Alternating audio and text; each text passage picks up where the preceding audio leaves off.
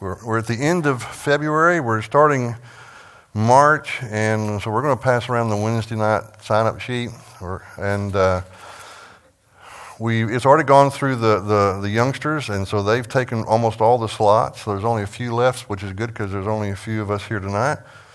Uh, but there's a few uh, five minute devotionals here. So I want to start it with Peyton, and if Peyton leaves any spots for anybody else, we can pass it on to some others. How does that sound?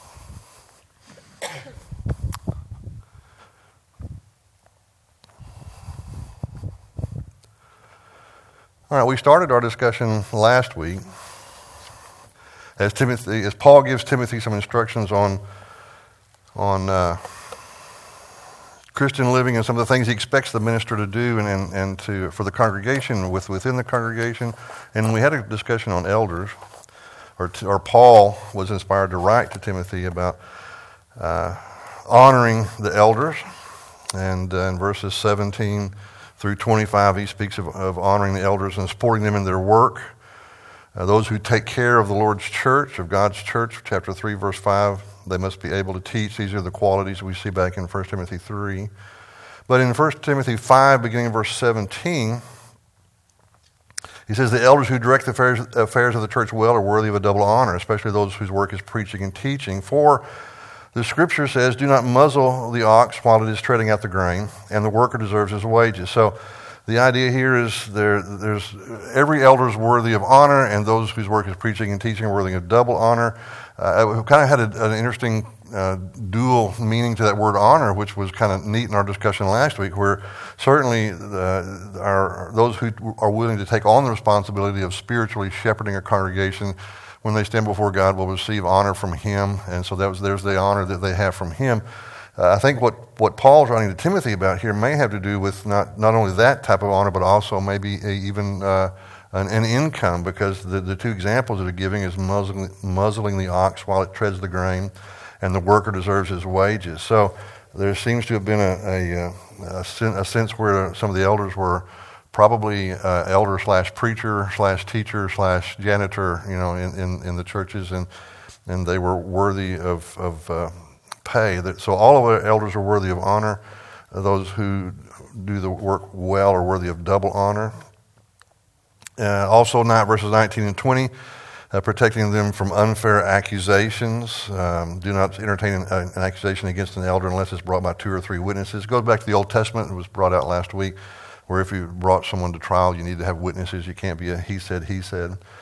Uh, those who sin to be rebuked publicly uh, so that others may take warning. So it, it's not as though elders are above reproach or, or, they're beyond making a mistake or even beyond church discipline, but we need to be sure that, that if there's not a, a, vendetta or something going on, if, if, there's a real problem, it must be dealt with. But uh, first of all, let's, but let's don't let elders take flack for being elders because they rub somebody the wrong way. Finally, verse 21 through 25, um, honoring our elders means exercising good judgment. Uh, Paul writes to Timothy, says, I charge you in the sight of God and Christ Jesus and elect angels to keep these instructions without partiality and to do nothing out of favoritism. Don't be hasty in laying on of hands and do not share in this, uh, and do not share in the sins of others. Keep yourself pure. Stop drinking only water. Use a little wine because your stomach and your frequent illnesses. The sins of some men are obvious, reaching the place of judgment ahead of them.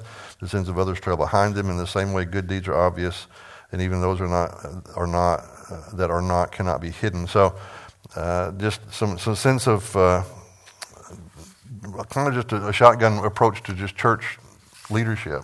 It seems to me like. So let's talk about uh, our eldership and, and our job, our, our role in in honoring and in protecting and in following our leadership, uh, our three elders that we have here. And I, have drawn this from. I'm, I'm going to make a com- I'm going to make a comment, and it's going to be related to the elders from Texas. And I'll say this because uh, I always feel kind of uh, uh, self-conscious when I speak for some somebody else when I'm talking about women's roles or anything else and elders. Something I don't have any personal experience with. I feel very uh, uh, careful about that but I, I, have sat in with, with lots of elders and visited with lots of elders and worked closely with lots of elders, and it's been my blessing to do that uh, and my privilege. And, and I, I, would, I remember as an early preacher, uh, the, the, the, church in Texas I worked with for almost 20 years, it, it shocked me because many of the elders there would, would talk about how their relationship with their friends and members in the congregation changed when they became elders. Uh, and so they, it, they felt like that, that the, way the, the way the congregation interacted with them kind of changed when, when they took on that mantle of elder. So let me just ask this. If you are here tonight and you don't have any firsthand experience, if, if you've never served as an elder or if you've never had a husband that served as an elder, I want to get your feedback. I want to get your thoughts. What if, if you were to guess, or from what you've seen in the elders that have have shepherded you, what would you presume would be the toughest part of their job? If you've never been an elder and or never been married to an elder, but you've served, but you, you worshipped, you've been part of a flock as an elder shepherds, what would you presume?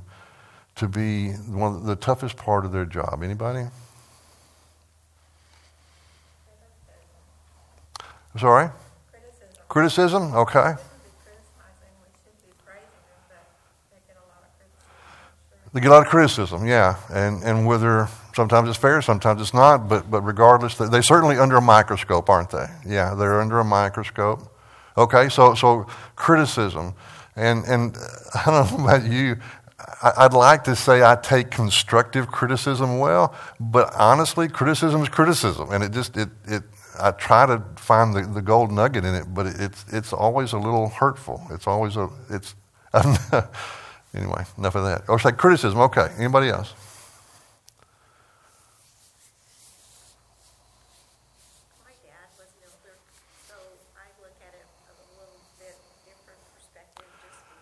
So you're the daughter of an elder? Okay.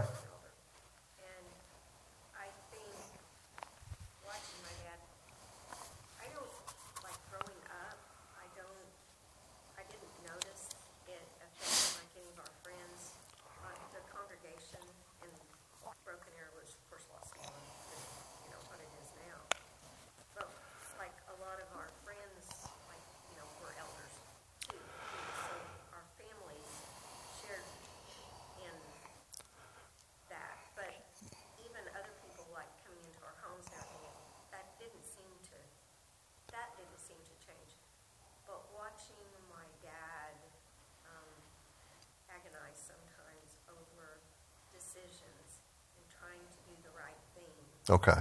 Yeah. Just carrying the weight of, of being a leader. Yeah. Yeah. Part of it too, then I see the joy of it because he was able to do like some traveling with Charlie Crimes, and they were able to do some things and go some places and spread the word that it brought up so much joy too. So okay. I see both sides. So, so there's there's great joys and there's great there's great burdens in, in terms of feeling the responsibility of, of shepherding a congregation, but at the same time it brought opportunities to. Now let me ask you this: the, the, the opportunities he had to, like you said, to go on some, I guess, some short-term mission trips, and that sort of thing. Was that was that because he was an elder? Was that, or was just? I think part of it, he had a, a big interest in that. Okay.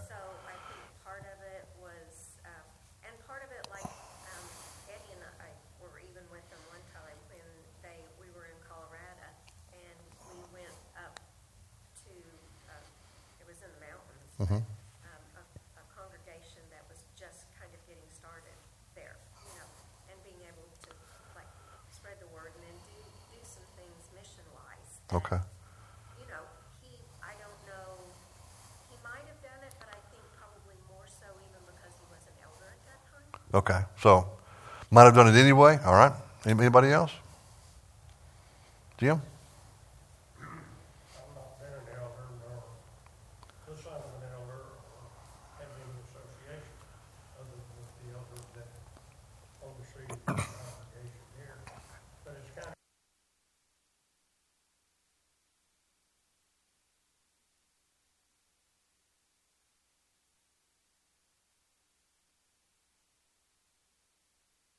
So when, so when you, when you, regardless of whether it's secular or, or, or Christian, you say when you move into a management position, there's some, there's some dynamics change a little bit.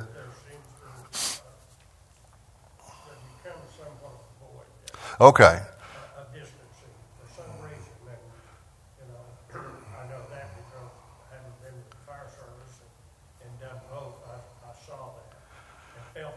So, so being under, so you you serve, you've worshipped under elders, and, and you're friends with elders. What what would be your guess would be the dif- most difficult part of being an, an elder in a congregation?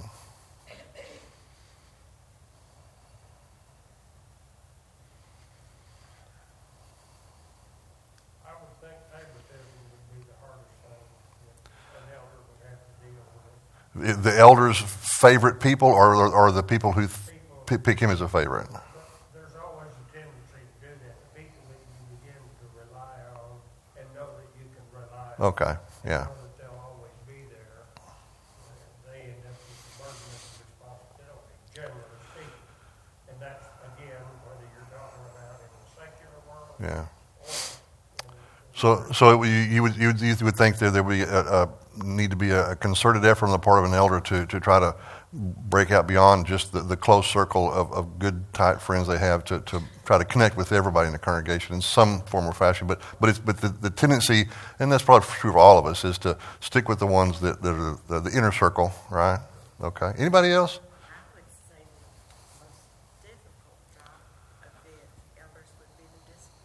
Discipline.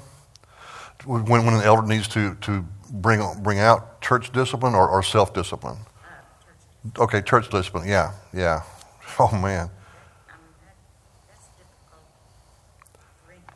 yeah. That's a lose lose proposition. Yeah, yeah. Church discipline, and and the reason it's a lose lose proposition is because uh, I've seldom, first of all, I've seldom seen church discipline enacted because it's difficult, and second of all, I've seldom seen it when it is enacted. I've seldom seen the the, the, the sheep respond well to it, uh, and and that's it, it's I, I mentioned that the young man who, who was a song leader who, who had a real problem, and, and he and his entire family left, and, and it wasn't necessarily discipline, which was brought out last week. It was more of a you know trying to trying to help him improve. But there, but even when they left, there was still the residual in the congregation uh, of of what the elders, what did the elders do to run them off, or how did the elders mishandle this? That where it, where it wound up this way. Of course, the, the ball always landed in the elders' court. It was the, they dropped the ball somehow, and uh, and I, I don't think that was the case. I think they handled it quite well. But I just think there, there's the residual fallout that comes from that. So church discipline, Susan, They're responsible for souls, right? Yeah, they're responsible for souls, and if nothing else keeps you up at night, that would keep you up at night, wouldn't it? And the hard part is, so so that you're, you're dead on. They're responsible for souls, but only, but but they can only um, impact souls to the degree that those souls allow it. So it's it's like having it. It's like uh, well, the, the I don't want to be dismissive, like herding cats. Sometimes it's like having a bunch of teenagers. You know, the, the, I, I, I'm, not a teenager, but I want to be independent. I don't want somebody telling me what to do, and I don't want. I, I certainly don't want somebody coming along beside me and saying, "Hey, I'm, I'm, I, I think maybe you're making some bad choices here, here, or you know." And so, yeah, the the the responsibility for, and they're going to have to give an account for that. It, it, it is. It's not as though you, you take a job with no consequences. There's there's, there's consequences here. The, the the pressure, the the the the immense responsibility. The but there's also pressure from uh, when they stand before God on Judgment Day. So very very difficult. So I I had, I'll say this: I have not heard in my four years here any of the elders here say that they felt like the congregation distanced themselves from the elders when they became elders. But that was a, that was a constant theme where I came from. And I thought that was kind of interesting. That- and, and so I don't know if, if the elders here have experienced it and just not mentioned it in my presence or, or what.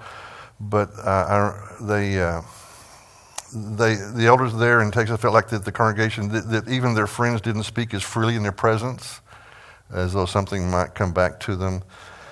Uh, and yet they, they also felt like that while to some degree they were being kept in the dark, you know, there, there, there was, it'd be great if your, if your sheep would come up to you and say, hey, I, I, I need you to, I need you to, to, to speak to my spiritual walk. I need you to help me. I need you to, to shepherd me. I, I need, I, be, but they felt like not only were, were some of the members kind of distancing a little bit, but at the same time, those members were expecting them to, to know how to shepherd them at the same time. So we're going to give you less information and expect more from you at the same time. That was one of the things they struggled with. Um, another thing that they felt like was a struggle for them was they, they felt like they were they had much more freedom to be less than perfect before they came, became an elder. That the expectations were a lot greater as far as them to always be at their very best and, and never to drop the ball.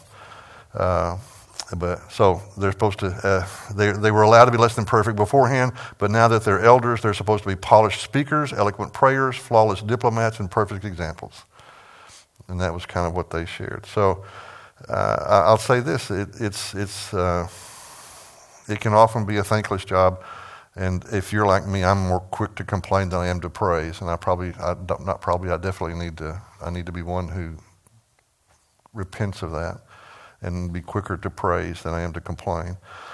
So we have, we have some good men who are, are devoted to,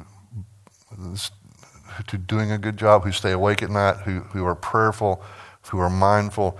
And, and another difficult part of being an elder is how do you measure spiritual growth? How do you measure the spiritual health of the congregation? You know, we can, we can look at the checkbook and measure the financial health. We can look at the giving. We can look at the attendance. We can look, there's some things that are quantifiable but how do you measure the spiritual growth, the spiritual health? So, so we have, uh, it, it's a daunting task, and we have three men who have, have taken that on along with their families, and it's a daunting task for the families as well. And so we're grateful for them, and we need to give them the honor that they are due, and they are due honor. All right, so let's move on. We've talked about elders. And again, Paul is kind of giving a shotgun approach to some different responsibilities within the church and for Timothy himself. Uh, we'll go into chapter 6, and we have Christians, the, the, call for Christians to fulfill their duties. Now, we've talked about elders and their responsibilities, but now we're talking about Christians and in general and their responsibilities. Um, 1 Timothy chapter 6, starting in verse 1, it won't be on the screen. 1 Timothy chapter 6, beginning in verse 1. All who are under the yoke of slavery should consider their masters worthy of full respect so that God's name and our teaching may not be slandered. Those who have believing masters are not to show less respect for them because they are brothers. Instead, they are to serve them better, serve them even better because those who benefit from their service are believers and dear to them. These are the things you're to teach and to urge on them. That's some difficult language in there because we're talking about slaves and masters. And we don't thankfully have that in our, our world today. Uh, but Probably the closest thing we have in our work today is, is a, an employer and employee, or a, a, a boss and, and, and a, worker. And you, if you have a job, you may feel like you're a slave, but uh, that, but this is, it's, it's, this is difficult uh, because we don't use that language, and we have a very, very unfortunate and difficult history in our own country with slavery as well. But let's just kind of break it out a little bit. Christians, uh, a Christian duty includes proper conduct in the workplace. Uh, this was written when slavery was very common, and so uh, this, is, this is the hard part. The, the practice of slavery violates every tenet of, of Old Testament and New Testament Christian, uh, of Christianity, of, of, of, human nature. I mean, it goes against everything that, that's good and everything that's right, but it was the bedrock of society in, in the time that, that Paul writes to Timothy. Uh, and so Christians had to learn to live their faith in situations that were extremely difficult. Now, just Pretend with me for just a minute. Pretend that, that you and I live back in the days of, of Paul and Timothy. We're in the first century when slavery is commonplace and we are slaves. Now, whether we sold ourselves into slavery because we, we had some debts, whether we were conquered by another country and uh, another nation and, and took, they took us slaves, or we, we were a third, fourth generation, it doesn't matter. And we somehow hear the gospel and we become a Christian, the, if the more we understand Christianity, the more we understand how totally opposite slavery is to Christianity, right? Uh, every human being is made in the image of God. Christ died for all. And so the more we understand the, how, what, how God values human life and people that he actually makes us in his image and gives us the ability to procreate in his image, the more we understand, the more we understand that, that slavery is an anathema to everything Christianity stands for. But now, and so we're Christians, but we're still slaves. And so the, the concern was here that maybe the, the, when someone becomes a Christian, uh, uh that uh, they would Well, verse 1 All who under the yoke of slavery should consider their masters worthy of full respect, so that God's name and our teaching may not be slandered. I'm, I'm thinking if I was in that first century and I became a Christian, I would say, don't you guys understand this is wrong and we need to do away with it? I would start looking for freedom because that's uh, we're freed in Christ, right? And and yet Paul has to write to Timothy not about how things ought to be, but to how things are. And because we're because it was a, an imperfect and unfair world, and there were things that were going on and happening to people that were wrong and unchristian and ungodly, that still He's calling them, even in those unfair situations, to be faithful people. Uh, proper conduct in the workplace. Uh, they should respect, Christians should respect unchristian authorities. So the real danger was when slaves found their freedom in Christ, they would treat their unbelieving masters with disrespect. Um, and it was, and you can imagine that would be even more likely if your master is harsh or unjust. You know, you've, you've come to understand what godliness is, and you're working for an ungodly person. Uh, but Christian slaves should consider their unchristian masters worthy of full respect. How hard do you think that teaching would be to hear if you're a, Christ, if you're a slave and a Christian in the first century or 21st century? How hard do you think that would be to hear? How many of you have ever worked for a boss you had a hard time respecting? How many of you have ever worked for a boss you had a hard time doing the best for because they were total jerks? And imagine if that boss felt like he, if that boss literally owned you uh, and treated you like a, a, an implement or a tool rather than a human being. That, I'm thinking that's an incredibly high call. That's an incredibly difficult call. And, and I don't know about you, but I've, I've had bosses that, that I, I, I need to go back and apologize to because I just was not a Christian. I, I was a baptized person, but I wasn't behaving like Paul tells Timothy to teach the slaves in his congregation to behave. Uh, respecting unbelieving masters keeps God's name and the Christian teaching from being slandered by those unbelievers. That's tough. Jim?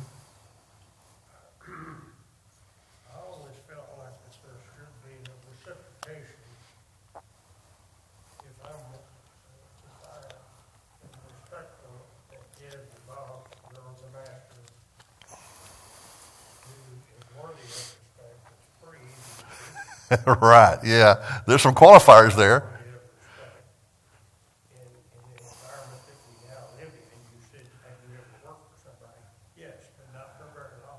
Yeah, yeah. And thankful we have the freedom to move on somewhere else if we need to, yeah.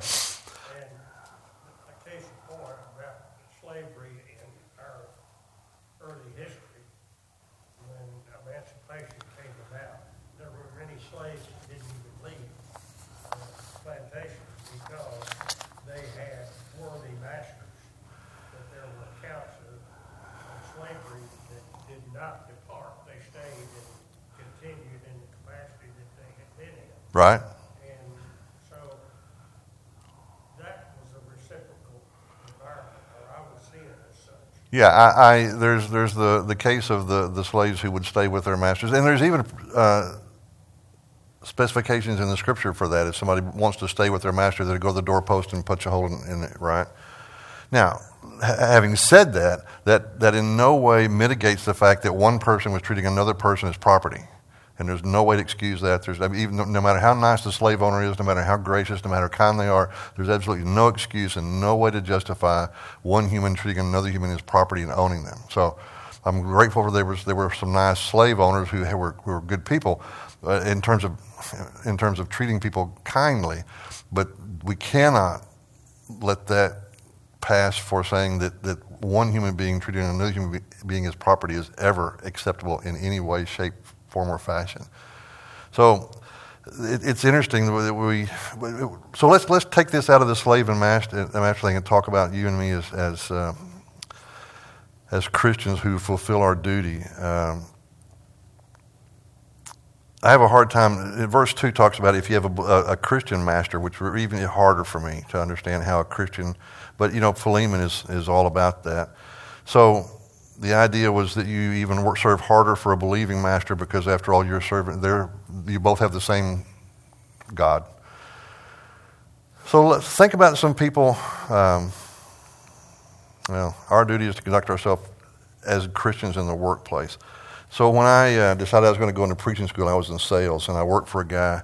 And I knew when I went to work for him that he was a guy who would, uh, it was a commission, he would, he loved to change commission. Anytime you started making money, he would change commission. And so he, he did, so I, I wrote a contract and had him sign the contract that he, that he would not do that to me. And so I worked with him for like a year, year and a half. And then my manager comes by and meets me, and uh, we have lunch together, and he says, We're changing your commission, and it's never in your favor. And I said, I have a contract. And he goes, Yeah, you, you do. And I said, Well, are you going to honor that? Well, yeah, we have up until now, not any, anymore. And, and I'm, not, I'm, not, I'm not proud of this in any way, shape. This, this, I'm sharing this with you as an example of, of how somebody can be a Christian and still fail miserably at being the kind of person that, that Paul is telling Timothy he needs to teach his people to be. I decided I was going to get my revenge, and so I went to work for the competitor. And my, my goal was to steal every account I could from the other guy and give it to the competitor. Not proud of that. What makes it worse was I told the guy when, when he hired me, I said, I'm short term because in two months I'm going to preaching school. I'd love to go find that guy and say, I mean, I repent and I apologize. Please don't measure Christians by my behavior. Please don't measure preachers by my behavior. I was, but, but I, so when I read these passages, these land really hard on me because I struggle with being the good servant even when I have a master that, I, that, that is hard to respect. And I've, I, have, I have a history where I have failed miserably at that. And so I guess maybe I'm a little sympathetic to the, to the how difficult this can be for people to be godly people in ungodly circumstances. Uh, think about some people in Scripture. Who do we have in Scripture who had ungodly bosses, but, but they still served those bosses to the best of their ability? And the bosses benefited greatly from their service. Can you think of anybody like that? Joseph? And Joseph and Potiphar, the jail. Okay, the jailer Potiphar. Yeah. So so he's he's in jail. Uh, I just thought it was I thought it was bad when the guy changed my commission. He didn't put me in jail. Joseph is in jail, right? And he serves Potiphar the jailer so well that he becomes the master of Potiphar's house. And the only thing that, that, that Potiphar keeps from him is his wife. And, every, and Joseph is, is able to and, and so, so Potiphar is, is benefiting mightily from, from Joseph, right? Wouldn't it be, I mean, if, if you're Joseph, how easy would it be to just be bitter? My brothers have sold me. I'm in jail. I've done nothing wrong. I'm in a foreign country. I've done nothing wrong. I'm in jail. And now I have to work for this jerk that keeps me in jail. But instead of having that attitude, he does the best he can, and, and Potiphar's blessed by that. And then after that, we have Pharaoh. He goes to work for Pharaoh. And blesses, him. not only Pharaoh, blesses the entire Egyptian country, and through them blesses the whole world when he, when he, when he stores the seven years of, of good crops. And, and, why, and finally winds up saving his own family. But he had people from all over the world coming to Egypt blessed him. Anybody else? Who else, who else served uh, an, an, ungodly master and did well, and the master was, was thrived under their service? Huh? Jacob? Yeah. With his, with his uncle, Laban? Yeah. So we, we had Jacob and Laban. Uh, another one I thought of was Daniel with Nebuchadnezzar. The, so so Nebuchadnezzar, the Babylonians come and, and lay siege to Jerusalem for a couple of years, where they're, they're resorting to cannibalism inside the city. And finally, they conquer the city, break down the gates, take, take them prisoner. And one of the ones they take, pardon me, is, is uh, Daniel. And Daniel goes back in. You remember, they, he said, I, I don't want to eat the, the, the, the, unclean food. And so God blessed him. And then he, and he has this, was it, I think Nebuchadnezzar had a dream, right? And he couldn't figure out the dream. And he said, you know, he brought his, his soothsayers in and said, You tell me what I dreamed, and then you, then you interpret the dream for me. And they all said, Well, we can't do that. Nobody can do that. If you tell us the dream, we'll tell you what it means, but we can't, you know, nobody, nobody expects you to tell the dream. We'll, we'll tell you what it means, but you have to tell us the dream. Daniel comes in and tells him the dream. And there's a, oh, I didn't get it. Uh, it's in the printer. Huh. I printed it and I didn't get it. Huh? Oh, no, no, that's fine. Uh, Nebuchadnezzar praises the God of Daniel when Daniel gives him the dream. He praises, he has this, this word of praise for the God of Daniel. Now, I don't know, there's nothing to indicate Nebuchadnezzar ever converted to, to Judaism or Christianity, but he recognizes that Daniel's God is one of a kind. And then there's Shadrach, Meshach, and Abednego, right? We're not going to bow down and worship this idol that Nebuchadnezzar set up. We're not going to do that. When they throw them in the fiery furnace, they, they come out and they, they're, they're, they're fine. And they serve him so well that, that Nebuchadnezzar says nobody can save like their God. There's some amazing words.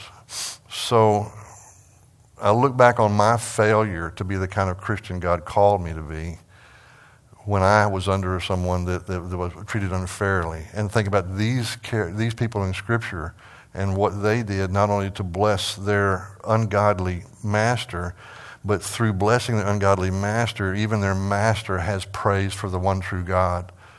Uh, there's a high calling a difficult task, but a high calling. So we need to be the kind of people that, that whether we, uh, I've, I've, I've, by the way, I've been the same kind of jerk for teachers when I was in high school. I was so obnoxious to one of the teachers when I was in high school that I needed him, his English class to graduate. And he said, I don't care if you graduate or not, but you're not getting back in one of my classes ever again. That's not a brag. I'm just saying that, that, that if you're anything like me, there may be times in your history where you fail to be the kind of person God's called you to be in difficult circumstances. I know I have, miserably. so I look at what Paul's calling Timothy to teach in his congregation, call his congregation to, whether in difficult, difficult circumstances, and they're called to be the kind of people that, that, that serve so well that God's name is glorified. And we have examples of this in Scripture. We need to be the kind of people that do that we need to be the kind of people that do that regardless of who gets elected, regardless of who's in office, regardless of who is, is the, the dog catcher or the mayor or the president or our boss. We need to be the kind of people that, give, that, conduct ourselves in a way that gives glory to God. And uh, I'm, try- I'm getting better, but I still have lots of room to grow. And if you're like me, then maybe you have some room to grow too. Thoughts, comments?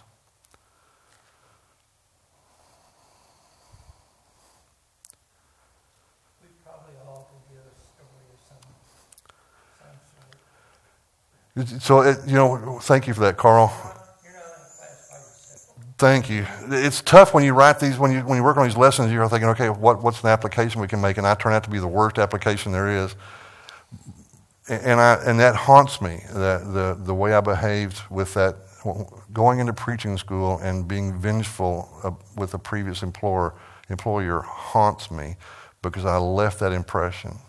If I could find that guy, I'd go to him and say, please, don't judge all Christians by my horrible failure there. But I may not be the only one. I may not be the only one that's failed to be like a godly person in, in a difficult situation. You know one more? Yeah.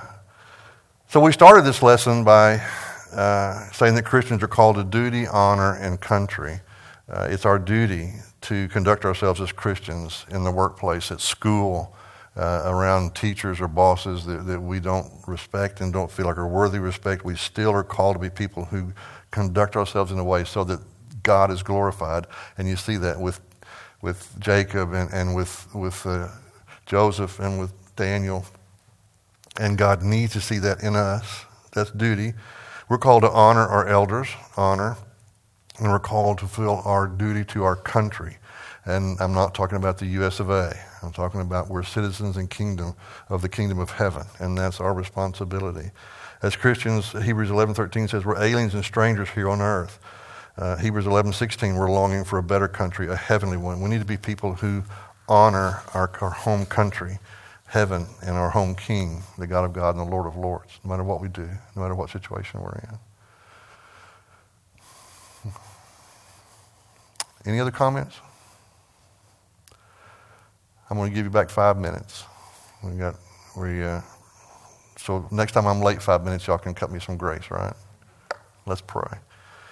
Father, thank you for tonight. Thank you for this time together. Thank you for your word. Thank you for your servant Paul, your servant Timothy, for the Holy Spirit who's recorded these words that we might look on them and challenge ourselves to be the kind of people that you've called us to be. Help us to be people who fulfill our duty, who honor our elders, and who serve our country, uh, your country, well. Help us to be great citizens of the kingdom of heaven and always conduct ourselves in a way that give you glory and honor. Strengthen us, and empower us to be the people you've called us to be. Bless us and watch over us. We lift up those people who have loved ones who are struggling with their health, and as we struggle in our own walk, we ask you to strengthen us and help us to be uh, great servants for you. And when our time is up, we ask you to bring us home to be with you forever. We ask this prayer in Jesus' name. Amen. All right, church, we're dismissed.